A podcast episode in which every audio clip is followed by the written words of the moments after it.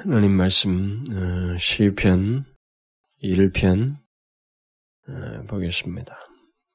시편 1편 3절입니다. 오늘은 3절인데 1절부터 어, 3절까지 우리 함께 읽어보도록 하겠습니다. 시작. 복 있는 사람은 악인의 꾀를 좇지 아니하며 죄인의 길에 서지 아니하며 어만한 자의 자리에 앉지 아니하고 오직 여호와의 율법을 즐거워하여 그 율법을 주야로 묵상하는 자로다. 저는 시냇가에 심은 나무가 시절을 쫓아 과실을 맺으며 그 잎사귀가 마르지 아니함 같으니 그 행사가 다 형통하로다. 아멘. 저는 시냇가에 심은 나무가 시절을 쫓아 과실을 맺으며 그 잎사귀가 마르지 아니함 같으니 그 행사가 다 형통하미로다.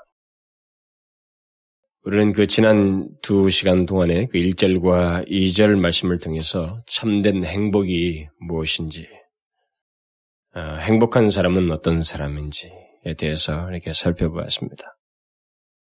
여러분들은 제가 지금까지 두 번에 걸쳐서 참된 행복, 그 다음에 행복한 사람, 이제 그, 그, 그 사람은 어떤 사람이냐, 이렇게 이 본문을 가지고 설명을 했는데, 시편 기자가 그렇게 정의한 것에 대해서 이 1절과 2절 말씀에 그렇게 정의한 것에 대해서 여러분들이 깊이 수긍하는지 네, 그것이 제게는 궁금합니다.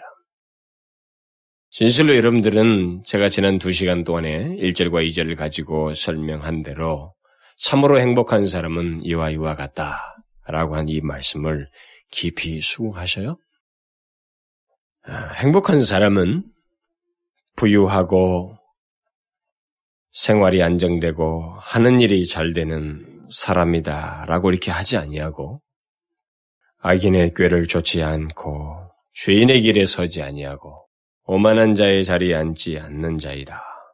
그리고 오히려 여호와의 율법을 즐거워하며 그것을 주야로 묵상하는 자이다. 라고 한 그 이유. 이것이 행복한 사람이라고 한 것에 대해서 여러분들은 아시고 깊이 수긍하느냐는 것입니다. 만일 여기 시편에 기록된 것과 다른 이것을 수긍하지 않냐고 오히려 다른 행복에 대한 생각을 가지고 그것을 추구하는 사람이 있다면 그 사람은 일생 동안 자기가 추구하는 어떤 뭐 행복을 찾아서 추구하고 수고를 하겠지만 아, 분명한 것은 참된 행복을 얻지 못할 것입니다. 그것에 대해서는 이미 이 세상을 살다간 사람들이 충분히 증명해 주었고 지금도 많은 사람들이 그것을 증명해 주고 있습니다. 참된 행복은 하나님과 관련되어 있습니다. 그리고 여호와의 말씀 안에 그 모든 것이 있습니다. 하나님의 말씀은 우리에게 죽음에 대한 두려움과 그 죄로 말미암는 어떤 결과로 결과로부터 우리에게 정말 참된 행복을 방해하는 그런 것으로부터 자유하고 오히려 참된 생명, 다시 말하면 영원한 생명을 가지고 진, 진실로 참된 행복을 누릴 수 있는 기회를 우리에게 말해주고 있습니다. 심지어 이 땅에 사는 우리의 삶조차도 하나님을 통한 현실적인 만족이 무엇인지를 정말 참된 행복이 무엇인지 현실적인 삶 속에서 누릴 수 있는 참된 행복이 무엇인지에 대해서 분명하게 말을 해주고 있습니다. 이런 것 때문에 바로 여호와의 말씀을 즐거워하는 것이 행복한 사람이다. 즐거워하는 자가 이렇게 지금 말을 하고 있는 것입니다. 결국 지금 1절과 2절에서 말한 이런 내용을 제외하고 행복을 말하고 행복을 찾는다고 하는 것은 결국은 거짓된 행복을 찾는다는 것이 되는 것입니다. 참된 행복일 수가 없다는 거죠. 저는 여기 그 시편 기자가 1절과 2절에서 참된 행복에 대한 완벽한 정의를 해주고 있다고 믿습니다. 그리고 이미 1절과 2절을 통해서 참된 행복이 무엇인지, 진실로 복 있는 사람, 행복한 사람이 누구인지를 충분히 완벽하게 정의해 주었다고 믿습니다. 그런데 오늘 본문 3절에 보게 되면 행복한 사람에 대한 또 다른 묘사를 해주고 있습니다. 이 시편 기자는 아직도 행복한 사람에 대한 정의가 끝나지 않았다는 것입니다. 그는 여기서 1절과 2절을 어, 1절과 2절에서 묘사했던 방식과 조금 다른 방식으로 다시 행복한 사람에 대해서 정의를 해주고 있습니다. 저는 이 말은 여호와의 율법을 즐거워하며 주야로 그것을 묵상하는 자요 곧 행복한 사람은 복 있는 사람은 시내가에 심은 나무가 시절을 쫓아 과실을 맺으며 그 잎사귀가 마르지 아니함 같으니 이렇게 말하고 있어요. 시편 기자는 비유를 다, 들어서 다시 한번 행복한 사람을 우리에게 말을 해주고 있습니다. 제가 뭐 그거 다 알고 있습니다. 왜 자꾸 말합니까? 여러분들이 말할지 모르겠습니다만 저는 한 가지, 한 가지 중요한 사실 때문에 이 말을 여러분들에게 말하는 것입니다. 행복한 사람에 대한 이 그 참된 행복에 대한 이 비유를 시냇가에 심은 나무라고 하면서 이렇게 비유로서 우리에게 지금 어, 이 사람이 한 번 더 강조를 해주고 있습니다. 이 사람이 이런 비유를 써서 다시 행복한 사람은 어떤 사람이다라고 이렇게 말을 했을 당시에 그 고대 근동 지방을 생각하게 되면 이 비유는 정말로 실감나는 비유입니다. 여기서 많은 사람들이 아주 깊이 공감을 갖게 하는 그런 비유인 것입니다. 물이 부족하고 메마른 사막지대, 광야가 많은 그런 땅에서 항상 푸른 나무, 그리고 항상 열매를 맺는 그 시냇가에 심겨진 나무, 이것이야말로 아, 행복한 사람은 바로 저렇게 저런 것이구나. 행복한 존재라는 것은 바로 저런 존재를 말할 수 있는 것이구나라는 것을 금방 연상시킬 그 실물을 가지고 다시 한번 강조를 해주고 있는 것입니다. 여기서 우리가 한 가지 기억할 것이 있습니다. 이미 충분히 말한 것 같은 그 행복한 사람에 대한 충분히 말한 것 같은 이 시편 기자가 이와 같은 실물을 들어서 어, 신뢰를 들어서 다시 한번 어, 행복한 사람을 강조해주고 있다는 것입니다. 1절과 2절은 다소 직설적인 뭐 직접적인 표현을 쓰고 있습니다만 다시 비유를 들어서 더욱 실감나게 행복한 사람이 어떤 사람인지를 이렇게 말을 해주고 있어요. 이 같은 비유가 없어도 1절과 2절만 가지고도 우리는 행복한 사람을 충분히 알 수가 있습니다. 별로 필요치 않을 수도 있어요. 그러나 이 시편 기자는 이 신뢰를 들어서 실물을 들어서 그들로 하여금 깊이 공감케 하는 얘기를 한번 더해주고 있습니다. 이것은 결국 그 사람이 이 행복한 사람에 대해서 참된 행복이 무엇인지 대단히 우리에게 강조해주고 있다는 것입니다. 결국 그 얘기를 다 하는 거예요. 이 실편 1편 전체가. 시편 기자의 의도는 분명하고 현실적으로 이 행복한 사람에 대해서 알아야 된다는 것입니다. 행복하면 사람들은 거의 다 그림을 그리려고 합니다. 행복한 사람 하면 무엇인가 자꾸 상상 속에서만 생각을 하려고 한다는 것이죠. 현실적으로 생각해야 된다는 거예요.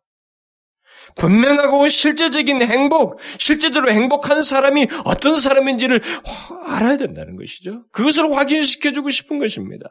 우리가 그것을 놓치지 말아야 돼요. 단순히 행복하면 무엇인가 이론이 아니라는 것이죠. 생각 속에 가질 수 있는 것이 아니라 실제적인 모습이 어떤 것인지를 확증해야 된다는 거죠. 그걸 확증시키기 위해서 이렇게 다시 실물을 통해서 신뢰를 통해서 강조해주고 있는 것입니다. 이런 시편 기자의 의도는 굉장히 중요한 것입니다. 우리 같은 사람을 위해서는 너무나도 적절하고 아주 중요한 거예요. 성경이 사실 그렇습니다. 성경의 모든 말씀이 그런 식이에요. 우리에게 어떤 말을 하더라도 이것이 이론적으로 받아들이도록 하지 않습니다. 성경을 보게 되면 하나님의 진리는 이론에서 끝나서는 안 된다는 거죠. 실제적으로 내 자신 안에 그것이 있는가를 확인하도록 때로는 반복을 통하고 또 다른 비유를 통하고 한 번 더 이 얘기를 해서 우리에게 강조해 준다는 것입니다. 그러므로 여러분 열시편 기자가 다시 이렇게 비유를 통해서 강조해 주는 것을 통해서 저는 여러분들에게 똑같은 논지로 이제 아, 말씀을 드리려고 하는 거예요. 좋아요? 1절과 2절을 통해서 여러분 참된 행복이 무엇인지 이제 오해가 좀 꺾였습니다. 꺾일 수도 있어요. 아, 참된 행복은 저것이구나. 참으로 복 있는 사람은 저것이구나. 이렇게 생각했습니다. 그러면 여러분은 진실로 참으로 행복한 사람입니까? 그 참된 행복을 가지고 있어요? 시편 기자는 지금 그 의도를 나타내고 있는 것입니다. 충분히 말을 했어요. 정확한 정의를 했습니다. 그럼에도 불구하고 그는 실물을 통해서 고대 근동 지방의 사람들이 다 맞아라고 공감할 수 있는 그 시냇가에 심기운 나무를 들어가지고 참으로 보이는 사람은 이런 사람이야라고 이렇게 말을 해주고 있습니다. 그 말은 무슨 말이에요? 실제적이냐? 진실로 너에게 행복한 사람이 행복한 사람인가? 그 참된 행복을 당신은 알고 소유하고 있는가라고 되묻고 있는 것입니다. 저도 그와 똑같이 이 본문을 설명해 나가면서 묻고 싶은 거예요. 참된 행복에 대해서 알았습니다. 그러면 그것을 소유하고 있어요? 참된 행복을 여러분들이 소유하고 있느냐는 것입니다. 1절과 2절 같은 내용을 가진 복 있는 사람, 그렇게 행복한 사람이냐는 것입니다. 참된 행복에 대해서 아는 것과 그것을 실제로 소유하고 누리는 것은 천국과 지옥 사이의 차이만큼이나 큰 것입니다. 이건 완전히 다른 거예요. 철학자들에게서 못, 알지 못했던 행복에 대한 진수를 알게 됐다. 그것이 아니에요. 그, 그게 여기서 말하고자 하는 의도가 아닙니다. 그것을 알고 당신은 소유하고 있는가라는 거예요. 시편 기자가 여기서 다시 비유를 통해서 어, 행복한 사람은 어떤 사람이라고 말하는 이것이 여러분과 저에게 실제적으로 있는지를 생각하는 시간이 되어야 됩니다. 이 시간은 정말로 중요해요. 교회당 안에는 하나님의 말씀이 생생하고 중요하고 너무나도 값진 말씀이 전달되지만 그것이 자기 것이 되지 않는 사람이 굉장히 많습니다. 그래서 여기 시편 기자와 같이 무엇인가 하나님의 진리를 말하고 그 진리가 실제적으로 당신들에게 있는가를 확인하는 일은 굉장히 중요한 것입니다. 모른다면은 이해를 시켜서라도 한번 더 기회를 줘서라도 그것이 실제로 있는지를 묻는 것이 중요하다는 것입니다. 시편 기자는 그 의도를 나타내고 있는 것입니다. 그러면 행복한 사람은 어떤 사람이라고 말하고 있습니까?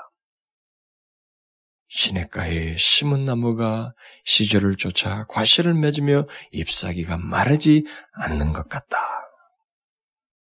왜 시냇가에 심기운 나무가 행복한 사람, 행복한 사람이라고 이렇게 비유되고 있을까요? 여러분들이 자꾸 제가 이것을 설명해 나갈 때 여러분들이 우리 주변 환경을 자꾸 생각하지 말고 고대 근동지방을 생각하셔야 됩니다. 그걸 연상하면서 생각하시면 좀 이해가 될 겁니다.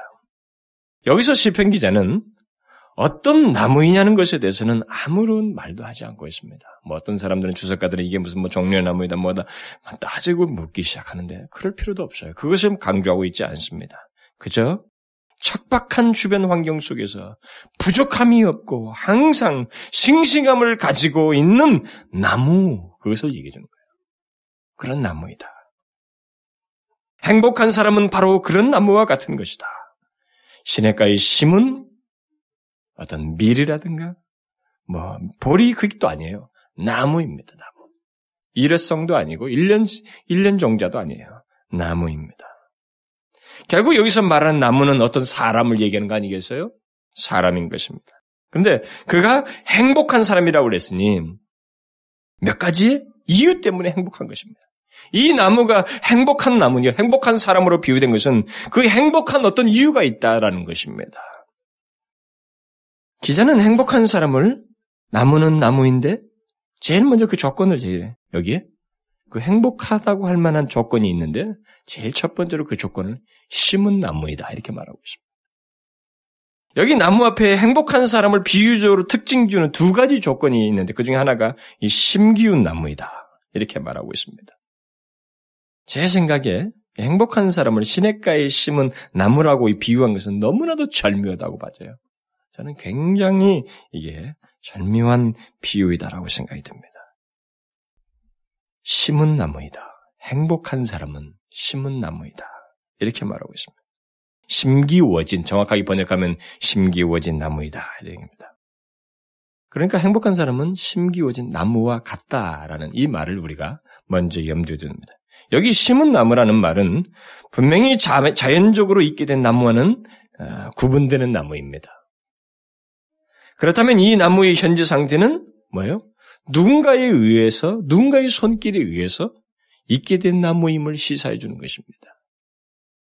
결국 무엇을 말하는 거예요? 행복한 사람은 스스로 될 수가 없다라는 것입니다. 다시 말하면 자신의 본성에 의해서 행복을 이룰 수가 없다는 것입니다. 또 행복한 사람이 될 수가 없다는 거예요.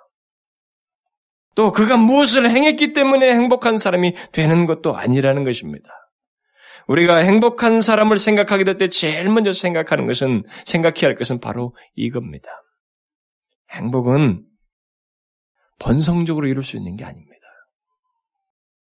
인간은 그 누구도 타고난 본성을 가지고서는 행복한 사람이 될 수가 없습니다. 왜 그렇습니까? 인간은 본질상 진노의 자녀예요. 나면서부터. 나면서부터 불행하고 그 불행을 촉진시키는 불행을 낳는 죄를 가지고 나는 존재입니다. 그리고 나면서부터 죄를 짓는 존재예요. 그 본성을 가지고는 행복을 이룰 수가 없습니다. 그러므로 행복한 사람이 되려면 누군가에 의해서 심기워져야 돼요. 여기 나무가 어? 행복한 나, 사람의 비유된 심, 나무를 심기운 나무라고 말한 것처럼 심기워져야 되는 것입니다. 결국 그리스도 안에 심기워져야만 하는 것입니다. 다른 말로 하면 성령에 의한 새로운 본성을 가져야 돼요. 새로운 본성이 우리 안에 심겨져야만 합니다. 그것을 소유하지 않는 자는 행복할 수가 없어요. 왜 새로운 본성을 소유하지 않고는 행복할 수 없다는 겁니까? 실제로 성경이 아니 성령에 의해서 새로운 본성을 소유하지 않는 인간이 행복을 누리는 것을 우리가 사실 그 밖에서 말이죠. 성령을 소유하지 못한 성령을 통해서 새로운 본성을 갖지 못한 사람들이 행복을 누리는지 예, 그 문제를 살피기 위해서 제일 먼저 이 시편 기자가 말한 것처럼 자기가 행복한 사람을 말하면서 여호와 율법을 즐거워한다고 그랬습니다. 그게 행복한 사람이라고 그랬어요. 자, 새로운 본성을 갖지 않은 사람이 여호와 율법을 즐거워하는지 행복에 관한 모든 것이 그에게 전달되어지고 알려지게 되는 그 여호와 율법을 즐거워하는지를 한번 보면 됩니다. 여러분 새로운 본성을 갖지 않는 사람들 여호와 율법을 즐거워하던가요? 이것은 불가능합니다. 우리 지금이라도 여기서 시험해 볼 수 있습니다. 예수를 믿지 않는 사람들에게 찾아가서 여호와의 율법을 우리가 한번 말해보는 거예요. 하나님의 말씀을 말해보는 것입니다. 그들이 그것을 즐거워하고 그 안에서 참 행복을 누릴 수 있겠는가? 이건 불가능합니다. 그런 반응이 일어나지 않아요. 여호와의 율법을 듣기 원하고 그것을 즐거워하는 것은 우리 인간의 본성적인 것이 아닙니다. 이건 본성적인 게 아니에요, 여러분. 그것은 하나님에 의해서 심겨진 새로운 본성이 아니면 도저히 그렇게 될 수가 없습니다. 그러므로 행복한 사람은 일단 거듭나야 된다는 거예요. 심기어졌다는 것처럼 거듭나야 됩니다. 거듭남으로써 새로운 본성을 가지고 있어야만 합니다. 여호와의 말씀을 원하는 소원은 여호와의 말씀을 즐거워하는 그 소원은 그런 모습은 새로운 본성을 가진 자만이 나타낼 수 있는 것입니다.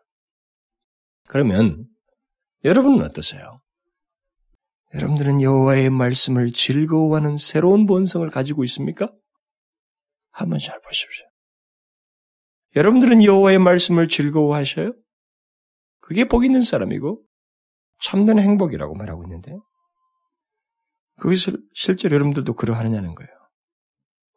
만약 여러분 중에 이 부분에 대해서 답이 부정적이다면 저는 그 사람에게 심각하게 묻는 거예요, 이 시간에. 굉장히 중요한 문제이기 때문에. 원인이 무엇인가 보십시오. 왜 여호와 율법을 예배당에 앉아 있는데 하나님의 말씀을 듣는데 여호와의 율법을 즐거워하지 않는다는 것입니까? 왜 하나님의 말씀을 즐거워하지 않는다는 거예요? 그 원인이 무엇입니까? 그 원인을 그냥 모른 채 하지 말고 진지하게 생각하셔야 됩니다. 지금 저는 목사의 설교를 즐거워하느냐고 묻고 있는 게 아닙니다. 하나님의 말씀을 즐거워하고 있느냐고 묻고 있는 것입니다. 이것은 행복한 사람인지 아닌지를 성령에 의해 새로운 본성을 가지고 있는지 아닌지를 가늠해 볼 수 있는 중요한 얘기이기 때문에 여러분들이 잘 생각하셔야 돼요. 여호와의 율법을 즐거워하지 않는다면 그것이 일시적이든 또 장기적이든 그것이 자신의 진심이라면 그 사람은 그 원인을 살펴서 하나님 앞에 반드시 서야 됩니다. 물론 뭐 자기 의지대로 뛰쳐나갈 수도 있겠지만 하나님 앞에 서셔야 돼요. 참된 행복을 얻기를 원하면 복 있는 사람이 되기를 원한다면, 참된 행복을 소유한 사람이 되기를 원한다면, 그 원인을 살펴서 하나님 앞에 서야 됩니다. 자신의 장래보다도, 자신의 계획보다도, 자신의 그 어떤 필요보다도, 자신이 해야 할 어떤 일보다도 그 사람에게 급선무는 그거예요. 저는 그렇게 믿습니다. 목사이기 때문에 그런 얘기 하는 게 아니에요. 그 사람의 존재가 신실로 이 세상에서 참된 행복을 알지 못하는 가운데 지나가고 있기 때문에 그렇습니다. 더욱이 참된 행복이 무엇인지 소개되고 있는 예배당 안에 있으면서도 그것을 알지 못하고 있니 너무 비참해서 제가 권면하는 거예요. 그 사람은 왜 여호와의 말씀이 자기에게 즐거움이 되지 않는지 그것부터 가장 우선순위에 두고 해결하기를 소원해야 됩니다. 그 사람에게 가장 중요한 것은 그거예요. 다른 게 아닙니다. 직장, 일, 먹고 사는 문제, 그걸 포기하는 얘기는 아닙니다만, 비중의 우선순위는 그것보다도 이게 더 있습니다. 여호와의 말씀이 내게 즐거움이 되지 않으면서도 예수를 믿는다? 교회를 다닌다? 예배를 드린다? 하나님의 말씀을 계속 듣는다? 특별히 참된 행복이 무엇인지 계속 듣고 있다? 그것은 정말 이상한 것입니다. 모순이에요. 그 사람은 잘못되어 있는 것입니다. 좀 조심스럽긴 하지만은 여호와의 말씀을 즐거워하는 것이 자신에게 분명히 없다면 그 사람은 아직 하나님 나라와 상관이 없습니다. 그 사람은 하나님 나라와 상관이 없는 사람이에요. 그 사람은 거듭나지 않은 사람입니다. 먼저 거듭나야 됩니다. 여러분 제발 왕년 얘기하지 마십시오. 옛날에 나는 설교 듣고 눈물을 흘린 적 있다고 말하지 말라는 거예요. 옛날에 그랬었다고 말하지 말라는 것입니다. 엘리 앞에 선 아합도 그랬어요. 세례요한 앞에 선 헤롯도 그랬습니다. 현재 행복한 사람을 규정하는 여호와의 율법을 즐거워하고 여호와의 율법 안에 모든 것이 있음을 알고 그것을 통해서 참된 행복을 누리고 있지 아니한다면 그리고 결국 그 내용인 여호와의 율법을 즐거워하는 모습이 현재 자신에게 없다면 그 사람은 행복한 사람이 아니거든요. 행복한 사람이 아니라는 것은 불행한 사람이라는 거예요. 반대밖에 없어 하나밖에요. 거듭나야 됩니다. 오늘 본문에서도 심겨졌다는 말을 하고 있듯이 행복한 사람은 심겨 새로운 본성을 가지고 있는 사람입니다. 그것을 가지고 여호와의 율법을 즐거워하는 것입니다. 결국 이런 새로운 본성을 가진 사람은 여호와의 율법을 즐거워하지 않을 수가 없어요. 행복한 사람은 자신이 어려울 때든 또 뭐 힘들 때도 여호와의 율법 안에서 답을 얻고 행복을 누리는 자입니다. 그러므로 여호와의 말씀을 즐거워하지 않는다는 것은 사실상 행복한 사람에게 곧 거듭난 사람에게는 있을 수가 없는 거예요. 그런 것이 그런 일작이 있다는 것은 있을 수가 없어요. 그러므로 여러분 일시적이든 뭐뭐 뭐 어떻든 간에 여여 하나님의 말씀을 즐거워하지 않고 그것을 원하는 소원이 자격이 없다면 그 사람은 심각한 사람이에요. 여러분 제 말이 이 행복을 얘기하는 것 치고 너무나도 이렇게 여러분들이 부담되나요? 여러분 저는 이 행복을 절대로 감상적으로 말하지 않습니다. 시편 기자가 말한 대로 실제적으로 현실적으로 말하려는 거예요. 그건 감상이 아닙니다. 실제예요. 여기서 말하는 행복은 진수입니다. 진짜 행복을 말하는 거예요. 여호와의 율법을 진실로 듣고 알기를 소원하는지, 또 그 말씀에 자신을 헌신하는지, 그렇게 하는 새로운 본성이 자격이 있는지, 이것을 조심스럽게 여러분 살펴보십시오. 행복은 스스로 얻을 수 없어요. 자기 본성을 얻을 수 없습니다. 심기어져야 돼요. 참된 행복의 시장은 나무가 시냇가에 심기어진 것처럼 우리가 그리스도 안에 심기어지고 그것을 따라서 새로운 본성을 우리가 가지고 있어야 됩니다.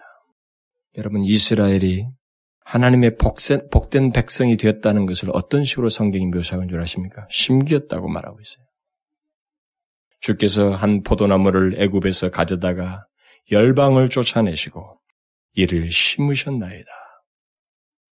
이스라엘 백성이 어떻게 특별하고 복된 백성이 되었어요? 약속의 땅인 가나안 땅에서 어떻게 그들이 복을 누릴 수가 있었습니까? 그게 하나님이 그들을 심으셨다는 거야. 이 심으시는 이가 없이는 그들이 가나안 땅에서의 복을 누릴 수가 없었다는 것입니다. 있을 수가 없었다는 거죠. 그들 스스로 그럴 수 있는 능력이 없었잖아요. 어떻게 가나안 땅에 거기를 자기들이 차지할 수 있습니까? 참된 행복은 이와 똑같은 것입니다. 하나님으로부터 시작된다는 것이죠. 하나님에 의해서 주어진다는 것입니다. 그러니까 하나님과 무관한 곳에는 행복이 있을 수가 없다는 것이에요. 그래서 주님은 니고데모에게 말씀하시잖아요. 행복을 참된 행복을 누릴 수 있는 하나님 나라에 속하려면 제일 먼저 너에게 무엇이 있어야 된다? 거듭나야 된다는. 그걸 알기 전에는 네가 아무리 뭐라고 떠들어봐야 소용이 없다는 거죠. 거듭나야 된다. 참된 행복을 알고 누리려면 거듭나야 됩니다. 거듭나기 이전에는 새로운 본성을 갖기 이전에는 아무리 참된 행복을 말해도 그것은 모두 행복한 그림을 그냥 보고 있는 것밖에 안 되는 거예요. 그림이야, 그림. 현실이 아닙니다. 실제가 아니에요. 그래서 여러분들에게 제가 이것을 얘기하면서 어, 이 3절에서 이렇게 비유를 통해서 실제적으로 말한 것을 저도 똑같은 그 포인트를 그 어, 의도를 따라서 여러분들에게 실제로 있는지를 꼭 확인하고 싶어요. 뭐 우리 교회도 예외가 아니거든요. 하나님의 말씀을 들으나 그게 자신의 현실이 없는 현실로 가지 않는 사람이 우리 안에도 있잖아요. 거듭나야 됩니다. 그게 참된 행복으로는 시작이에요. 그 다음 행복한 사람은 심은 나무이되 시냇가에 심은 나무이다라고 말하고 있습니다. 행복한 사람이 될 수 있는 또 다른 조건은 나무가 심기워지되 시냇가에 심기워진 나무여야 한다고 말하고 있습니다. 고대 근동 지방에서 시냇가에 심기운 나무는 주변의 메마름과 상관이 없이 시냇가에 깊이 뿌리를 받고 그 나무의 그 생명 유지에 필요한 그 물을 충분하게 끊임없이 공급받는다는 것을 의미할, 의미합니다. 결국 행복한 사람은 그런 나무와 같다는 것입니다. 사막지대에서 물은 생명입니다. 시냇가에 심겨진 나무는 바로 그런 생명의 풍성함을 누린다는 것입니다. 행복한 사람을 시냇가에 심겨준 나무에, 심기운 나무에 비유한 것도 바로 이 그런 생명의 풍성함이 있다는 것을 말하는 거예요. 행복한 사람에게는 생명의 풍성함이 있다는 겁니다. 이 세상에서 소유하지 못한 생명의 풍성함이 있다는 것입니다. 그게 뭐예요? 쇠하지 않는 생명. 그리고 끝없이 공급되는 생명. 그게 뭡니까? 주님께서 말씀하셨어요. 거기 대해서. 내가 주는 물을 먹는 자는 영원히 목마르지 아니하리니. 나의 주는 물은 그 속에서 영생하도록 솟아나는 샘물이 되리라. 얼마나 놀라운 말씀이에요? 누가, 어느 인간이 이런 말을 할 수 있을까요? 참된 행복에 대한 완벽한 답입니다. 이 세상이 아무리 그럴듯한 행복론을 말해도 이와 같은 진리를 포함하고 있지 않다면 그 행복론은 다 가짜인 거예요. 영원토록 생명을 유지케 하는 샘물을 소유하지 못한 자가 정말 행복할 수 있겠는가 아니라는 것이죠. 시편 기자는 그래서 말하는 겁니다. 나무, 물이 있어야 된다. 그게 나무의 생명이다. 생명의 이 바른 원천이다. 행복한 사람은 그 물이 풍성한 시냇가에 심기운 나무와 같다. 그러니까 행복한 사람이란 뭐예요? 마르지 않는 생명을 가지고 있어야 돼요.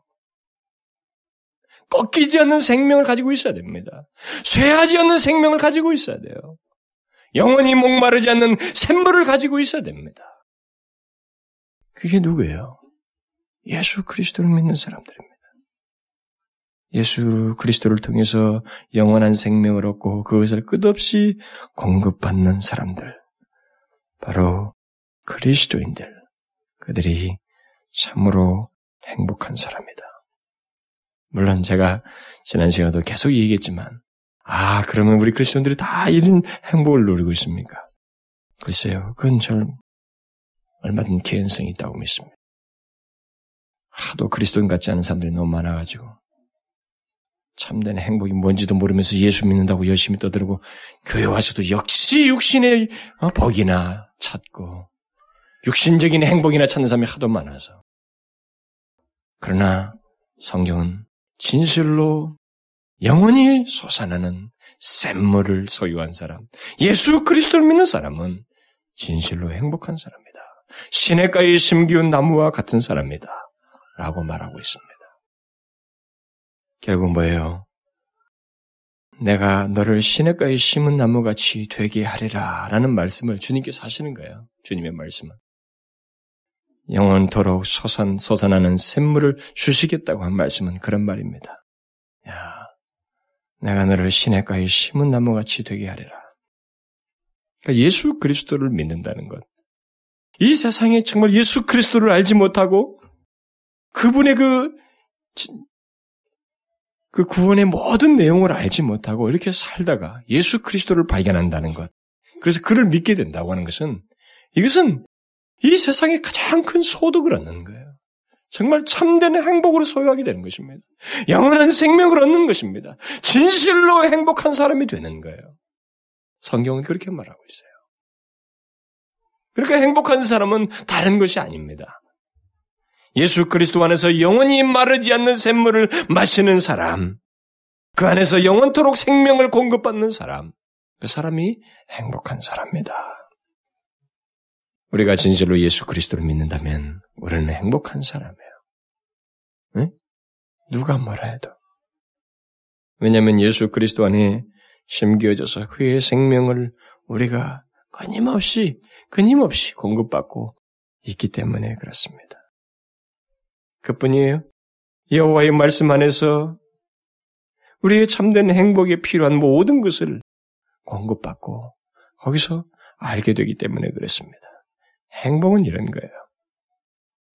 그런데 오늘 본문은 행복한 사람은 시냇가에 심기운 나무로서 있다라고 말하지 않냐고 행복한 사람은 그 공급받고 있는 그리스도의 생명을 열매로서 나타낸다고 말을 하고 있습니다. 시냇가에 심은 나무가 시조를 쫓아 과실을 맺는다고 말하고 있습니다. 행복한 사람이 과실을 맺는다는 것입니다. 자, 이게 이제 중요한 거예요. 이것이 이제 이 사람이 진실로 행복한 사람인지 아닌지를 가늠하기에는 아주 중요한 내용이 되는 것입니다. 성경은 예수를 믿는 사람은 결국 예수 그리스도로 말미암아 영원한 생명의 생 물을 마시는 자는 결국 행복한 사람이라고 말하고 있는데 그러면 그 사람이 아, 그, 그 그런 사람이 결국 열매를 통해서 구분된다는 것을 시사해 주고 있는 것입니다. 행복한 사람은 과실을 맺는다는 거예요. 이 말은 무슨 말이에요? 어떤 과실을 말하는 것입니까? 행복한 사람이 맺는 과실이라는 건 뭐냐는 거예요. 이것은 뭐 제가 지금까지 설교한 것과 상당히 앞에서 설교했던 내용들과도 다 많이 연관되게 있습니다만은 아주 기본적인 것만 말씀을 드립시다. 나무가 열매를 맺는 것은 나무가 제 기능을 발휘하는 것입니다. 그러니까 하나님께서 우리 인간에게 의도하시고 목적하신 것을 우리가 드러내는 것이 결국 행복한 사람에게 맺는 어떤 열매라고 우리가 생각할 수 있어요. 행복한 사람은 자신이 소유하고 누리는 참된 행복을 결국 열매로 드러내는데 그게 무엇이냐? 그것은 어떤 특별한 행동 같은 게 아니라는 거예요. 그 행복을 가장하는 어떤 외형적인 뭐 영화 같은 거 보면 대한뉴스 시간에 행복하면은 웃고 하는 모습. 그런 가상적인 그림이 아니라는 것입니다.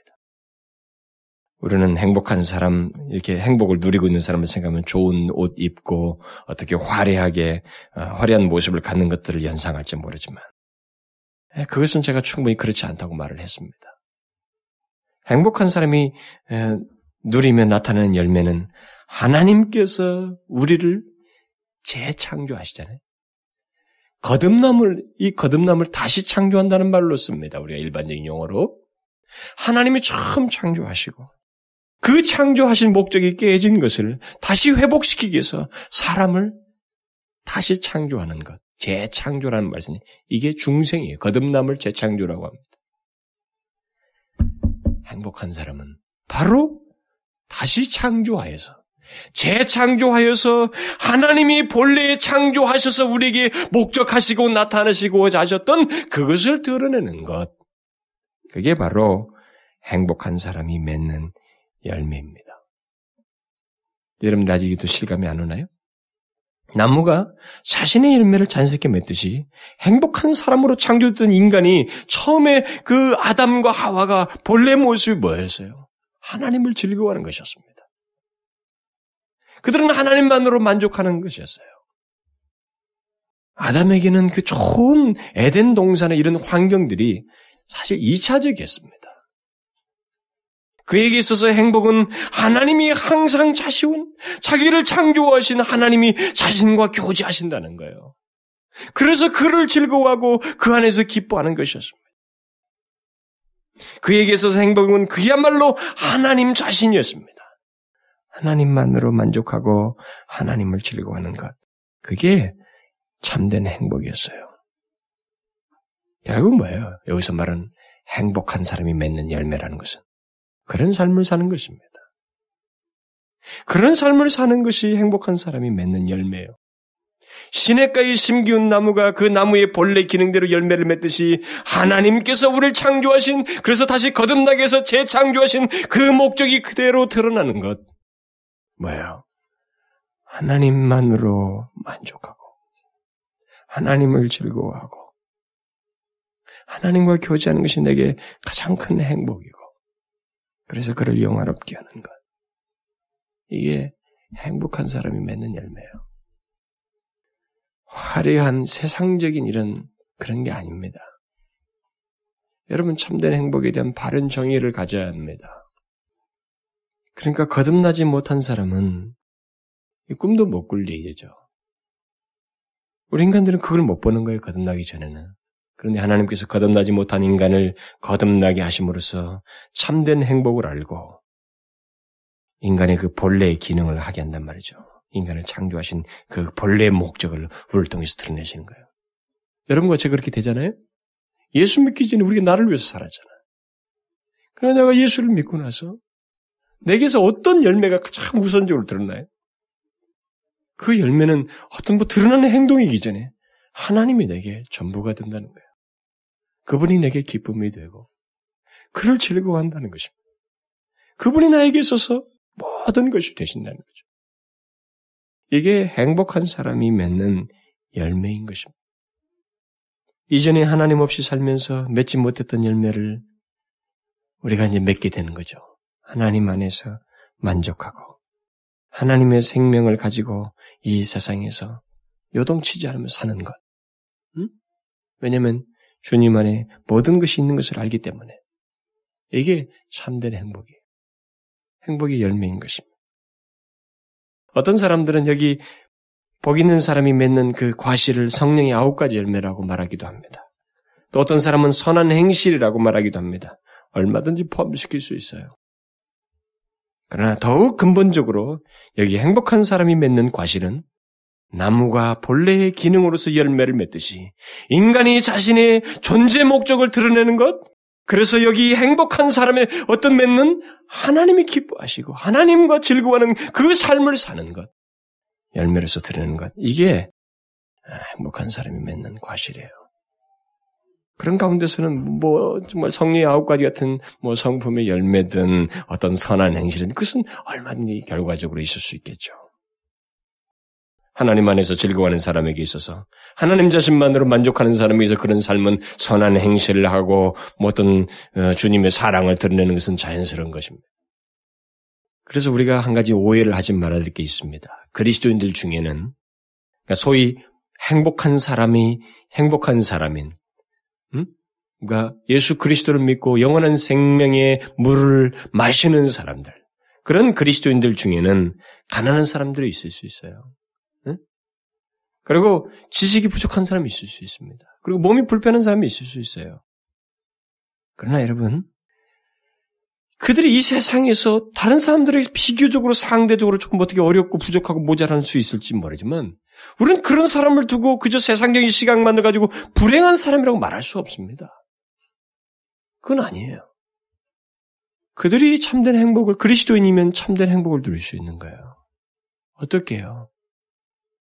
비록 가난하고 몸이 불편하고 지식이 모자라고 환경이 좀 안 좋아도 그들이 하나님 안에서 생명을 얻고 그것을 누리며 자신을 재창조하신 하나님의 의도를 따라서 하나님 안에서 기뻐하는 모든 삶의 열매들을 맺게 될 때, 결국 그를 영화롭게 하게 될 때, 그 사람이야말로 행복한 사람으로서 풍성한 열매를 맺고 있는 것입니다. 이 세상 사람들이 그 사람을 뭐라고 말할지 모르지만, 당신은 뭐가 어떻고 부족하고 뭐가 가난하고 이 무시할지 모르지만, 그 사람이야말로 행복의 무궁한 열매를 맺고 있는 거예요. 그래서 입가에 그 미소를 짓는 정도를 가지고 행복하고 뭐 잘 사는 것 그거 아닙니다. 환상이에요. 여러분의 행복은 사실적으로 생각해야 됩니다. 죄 가운데 출생한 인간, 영원히 멸망할 수밖에 없는 인간이 행복할 수 있다면 다른 게 없어요. 그것은 생명을 소유하고 생명의 원천이신 하나님과 교제하는 거예요. 그리고 그분의 공급을 끝없이 받는 거예요. 영원토록. 이 세상에서는 내가 부족할 수 있지만 그게 내게 있는 거예요. 이게 행복한 사람이고 행복한 사람의 열매를 맺고 있는 것입니다. 그런데 오늘 본문은 과실을 맺되 시절을 쫓아서 쫓아 열매를 맺는다. 이렇게 말하고 있어요. 이건 무슨 말이에요? 행복한 사람은 일관되다는 것입니다. 여러분 잘 보십시오. 복 있는 사람은 일관되다는 것입니다. 그러니까 행복을 지속적으로 소유한다는 것입니다. 어느 때는 하나님 안에서 즐거워하고 그렇게 그런 행복을 드러내다가 어느 때는 죄악 가운데서 즐거워하는 그런 게 아니라는 거예요. 항상 하나님을 즐거워하며 하나님 안에서 행복을 누린다는 것입니다. 여러분 잘 생각하셔야 돼요. 행복한 사람은 하나님 안에서 또 그의 말씀 안에서 지속성을 가지고 즐거워합니다. 지속적으로 즐거워한다는 거예요. 하나님께서 나를 거듭나게 하시고 나를 다시 창조하신 목적을 지속적으로 드러낸다는 거예요. 그 사람이 시절을 쫓아서 과실을 맺는 사람. 행복의 열매를 지속적으로 맺는다는 그 말입니다. 그래서 참된 행복을 소유하고 있느냐, 그렇지 않느냐는 것을 알 수 있는 것은 이 열매를 맺는 것인데, 하나님 안에서 즐거워하고, 주님과 교제하는 것을 기뻐하고, 여호와의 말씀을 즐거워하는 이런 것들이 계속 있는 것인데, 이것이 지속적으로 있느냐는 거예요. 여러분 성경의 상가지 보실 때는 지속성의 문제가 시금석이에요. 이 사람이 진짜냐 가짜냐는 것은. 제가 아까 왕년 얘기하지 말라는 게 바로 그거예요. 아무리 왕년이 화려했어도 현재 지속적으로 이 사람의 신앙이 지속성이 없으면 그 사람은 가짜예요. 일시적으로 이룰 수는 있겠지만 그게 지속성을 갖고 있다면 그건 가짜인 것입니다. 시절을 쫓아서 과실을 맺고 있지 않은 것은 이게 시내가에 심은 나무가 아니에요. 벌써 메말라 죽어 있을 광야 속의 나무인 것입니다. 행복한 사람을 시절을 쫓아서 과실을 맺는 그런 나무로서 시냇가에 심은 나무로서 비유했을 때는 이 시냇가에 심은 나무에 덕척한 그리고 그 나무만이 가지고 있는 장점을 말해주고 있는 겁니다. 한 번 반짝이는 열매가 아니고 지속적으로 맺는 열매이기 때문에 여러분과 제가 실제로 이런 모습이 있는지를 살펴보면서 우리 자신을 분별해 볼 수 있어요. 처음에는 하나님 안에서 즐거워하고 또 여호와의 말씀을 즐거워하다가 뒤에 가서는 그런 모습이 없고 지속성이 없다면 그 사람은 행복한 사람의 열매를 시절을 따라서 맺고 있지 않습니다. 안고 있는 거예요. 참된 행복을 누리고 있는 사람이 아닙니다. 그런데 오늘 본문은 행복한 사람에 대해서 한 가지 더 묘사해 줍니다. 행복한 사람은 그 잎사귀가 마르지 아니함 같다. 여기서 시편 기자는 행복한 사람은 시냇가에 있어서 잎사귀가 무성할 것이다. 이렇게 말하고 있지 않아요. 어떻게 말하고 있어요? 잎사귀가 마르지 않다. 아니함 같다. 이렇게 말하고 있어요. 이 말은 마를 수 있는 주변 환경을 시사해 주는 것입니다. 그렇죠? 주변 환경, 환경이 잎사귀가 마를 수 있는 어떤 기근 같은 것이 있을 수 있음을 시사해 주는 것입니다. 다른 곳의 나무 같으면 벌써 말랐을 텐데 설사 그런 기근이 와도 이 시내가에 심은 나무는 마르지 않고 있어요, 잎사귀가. 바로 그런 모습을 가진 사람이 행복한 사람이다. 무엇을 말하는 거예요? 행복한 사람은 환경의 지배를 받지 않는다는 것입니다. 환경에 의해서 요동되는 존재가 아니라는 것입니다. 벌써 그럴 것 같으면 그건 행복이 아니죠. 그건 참된 행복이 아닌 것입니다. 환경이 그의 행복을 꺾거나 빼앗을 수가 없다는 것입니다. 아무리 어려운 환경이라 할지라도 설사 환란과 핍박이 있다 할지라도 행복한 사람은 그것들의 지배를 받지 않는다는 것입니다. 그게 참된 행복이죠. 행복한 사람에게는 얼마든지 환란이 있을 수 있어요. 그런 사람에게 행복한 사람에게도 어려움과 시련이 있을 수 있습니다. 그러나 그런 모든 것이 행복한 사람을 불행하게 만들지는 않는다는 것입니다. 다시 말하면 행복의 원천인 하나님과의 관계를 깨뜨릴 수가 없다는 거예요. 또 어려움이 있다 해도 행복의 첫 줄인 여호와의 말씀을 더 이상 즐거워하지 않는 그런 일이 있지 않다는 것입니다. 그것을 묵상하는 것을 그만두는 그런 일을 하지 않는다는 것이죠. 결국 여기 시편 1편에 기록된 행복한 사람에 대한 이와 같은 묘사들을 보게 될 때, 저는 여기 성경에 묘사된 행복한 사람은 대단히 견고한 사람이다라고 하는 확신을 갖게 됩니다. 절대 감상적이고 어리북하고 대충 한 번의 행복감을 느껴보는 그런 존재가 아니라 대단히 견고한 사람이라는 것을 깨닫게 됩니다. 그렇죠? 여기서 말하는 행복한 사람은 이 세상이 이기지 못하는 사람으로 묘사되고 있습니다. 주변 환경이 시련이 그 사람을 꺾지 못하는 사람으로 묘사되고 있습니다. 그의 행복은 어떤 것에서 꺾이지 않는 완벽한 자기 자신에게서 나온 것이 아닌 아주 독특한 하나님으로부터 기인된 것에서 주어진 것에 의해서 누리는 행복이기 때문에 흔들리지 않는다는 것을 강력하게 말해주고 있습니다.